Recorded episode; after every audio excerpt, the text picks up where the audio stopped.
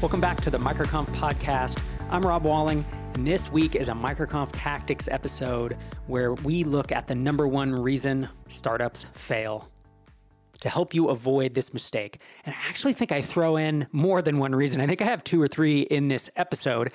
This is audio taken from YouTube videos on our channel. If you haven't seen our YouTube videos, we're putting a lot of time and resources into them, and our subscriber base on there is growing very quickly.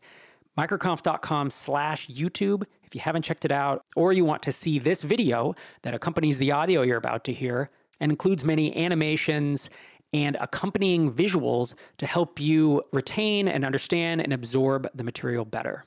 Before we dive into that, if you want to get a head start on your twenty twenty-three goals, join us for the MicroConf Accountability Challenge. The difference between crushing your goals and falling short often lies in the tiny habits and wins along the way, and sticking with those habits can be tough while you're working solo. So we're running our second annual January Accountability Challenge inside MicroConf Connect. You can head to microconf.com slash accountability dash challenge.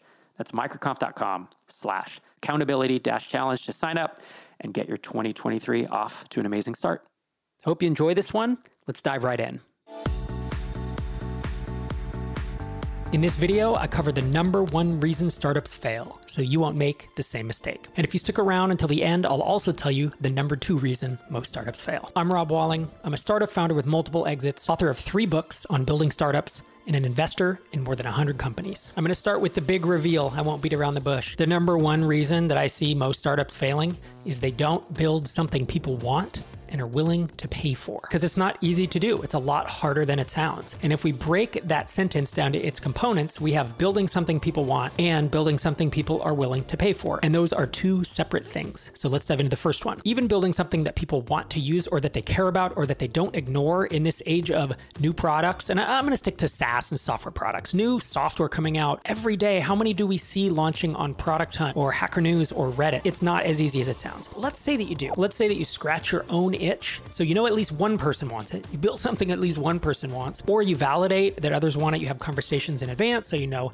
that more than one person wants it. It's possible to build something that they want and that they'll use, but they just really aren't willing to pay for. A big mistake that many makers make, like people who are trying to get startups and SaaS companies off the ground, is that they make big assumptions about what the world needs, and they don't start from a problem. They start with just an idea, and it's an idea they might pull out of thin air, or an idea they think the world needs. And oftentimes, like more often than not, the world actually doesn't care. If you don't solve a problem, and specifically solve a problem for businesses, that's really what this channel focuses on, then the odds of you building a successful SaaS startup are very, very low. In that case, you're gonna have to rely so much more on luck than a repeatable process. But let's say you do build something people will use, but they're not willing to pay for it. You know, think of all the free tools that you see where they have tried to monetize, but instead they use AdSense, or they have a tip jar that you know brings in ten dollars a month. Imagine like when you go to Google, convert an image to a P D F, or convert a WAV file to an M P three, or submit my podcast to these three or five directories.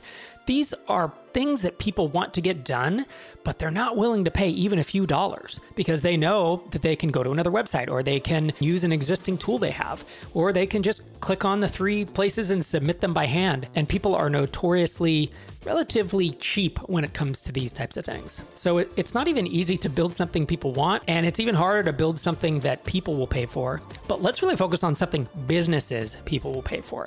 Because if you want to build for people, meaning consumers, I'll just say you're in the wrong channel. Like, consumers are cheap, they churn fast. You need basically zero cost marketing to work with them because your price points have to be the six dollars, ten dollars a month. You know, think of Netflix and H B O and Spotify. And if you want to go start Netflix or Spotify, you can go do that. You're probably gonna have to raise buckets of funding like they did. And this video and this channel are not focused on that. We are focused on B two B. We're focused on building software for businesses because businesses are willing to pay more, and bootstrapping, or mostly bootstrapping, a SaaS app that focuses on businesses is so much easier and more repeatable than trying to build a business that focuses on consumers. And so if you are trying to build something businesses want and are willing to pay for. Number one, solve a problem, right? You want to save them time, you want to make them money, or you want to save them money.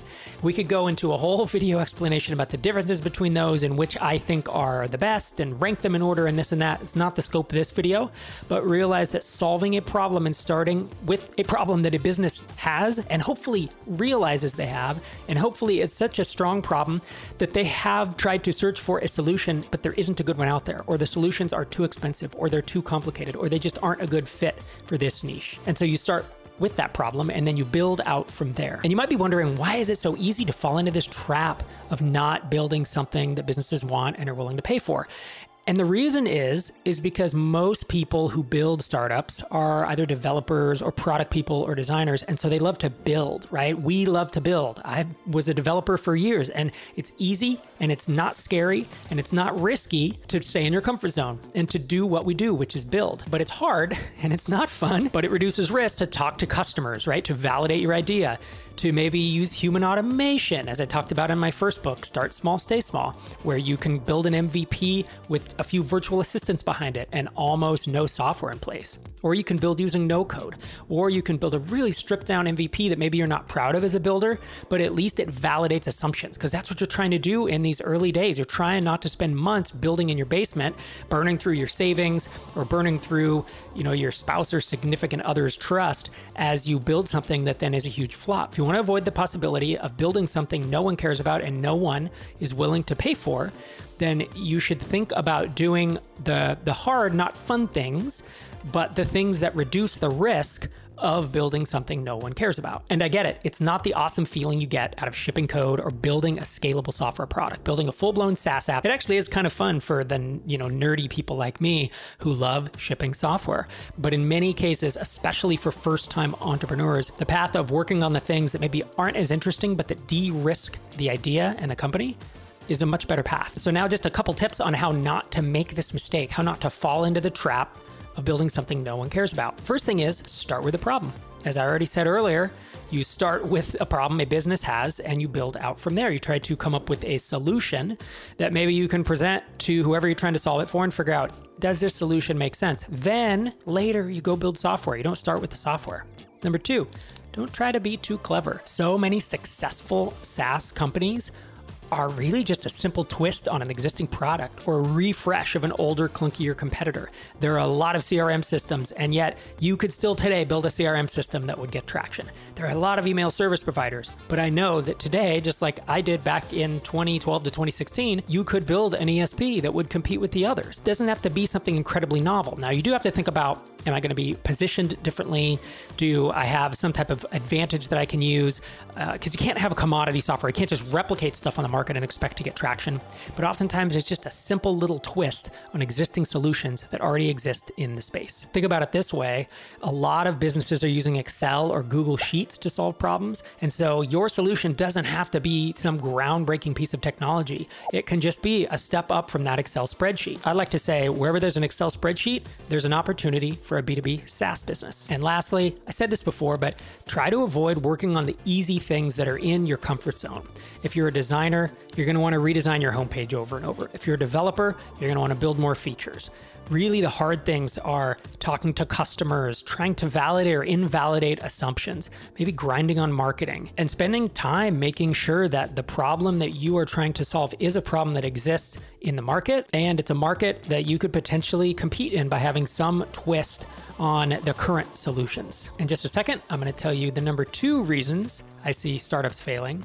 But before I do that, if you enjoy this channel and this type of video, you should check out my podcast called Startups for the Rest of Us. It's available in any places that greater podcasts are served. And I've been doing that for twelve years now. We're up north of six hundred episodes. And I talk about this kind of stuff, entrepreneurship, starting B two B SaaS companies, growing them. And whether it's a solo episode, I'm answering listener questions, or having an interview with a successful founder, this is content that resonates with a lot of people. People, tens of thousands of folks listen to these episodes. And if you like this channel, I'd encourage you, go check out Startups for the Rest of Us. So the number two reason I see a lot of startups failing is, even if they build something people want and something that businesses are willing to pay for, they expect that a good product will sell itself. And they cite examples like Apple computers or the viral game or the viral piece of software that they read about on Hacker News or a friend of a friend built and it just took off. This is almost never the case. Successful products that become successful companies pretty much always require some level of marketing and sales and just working with customers to get them on board.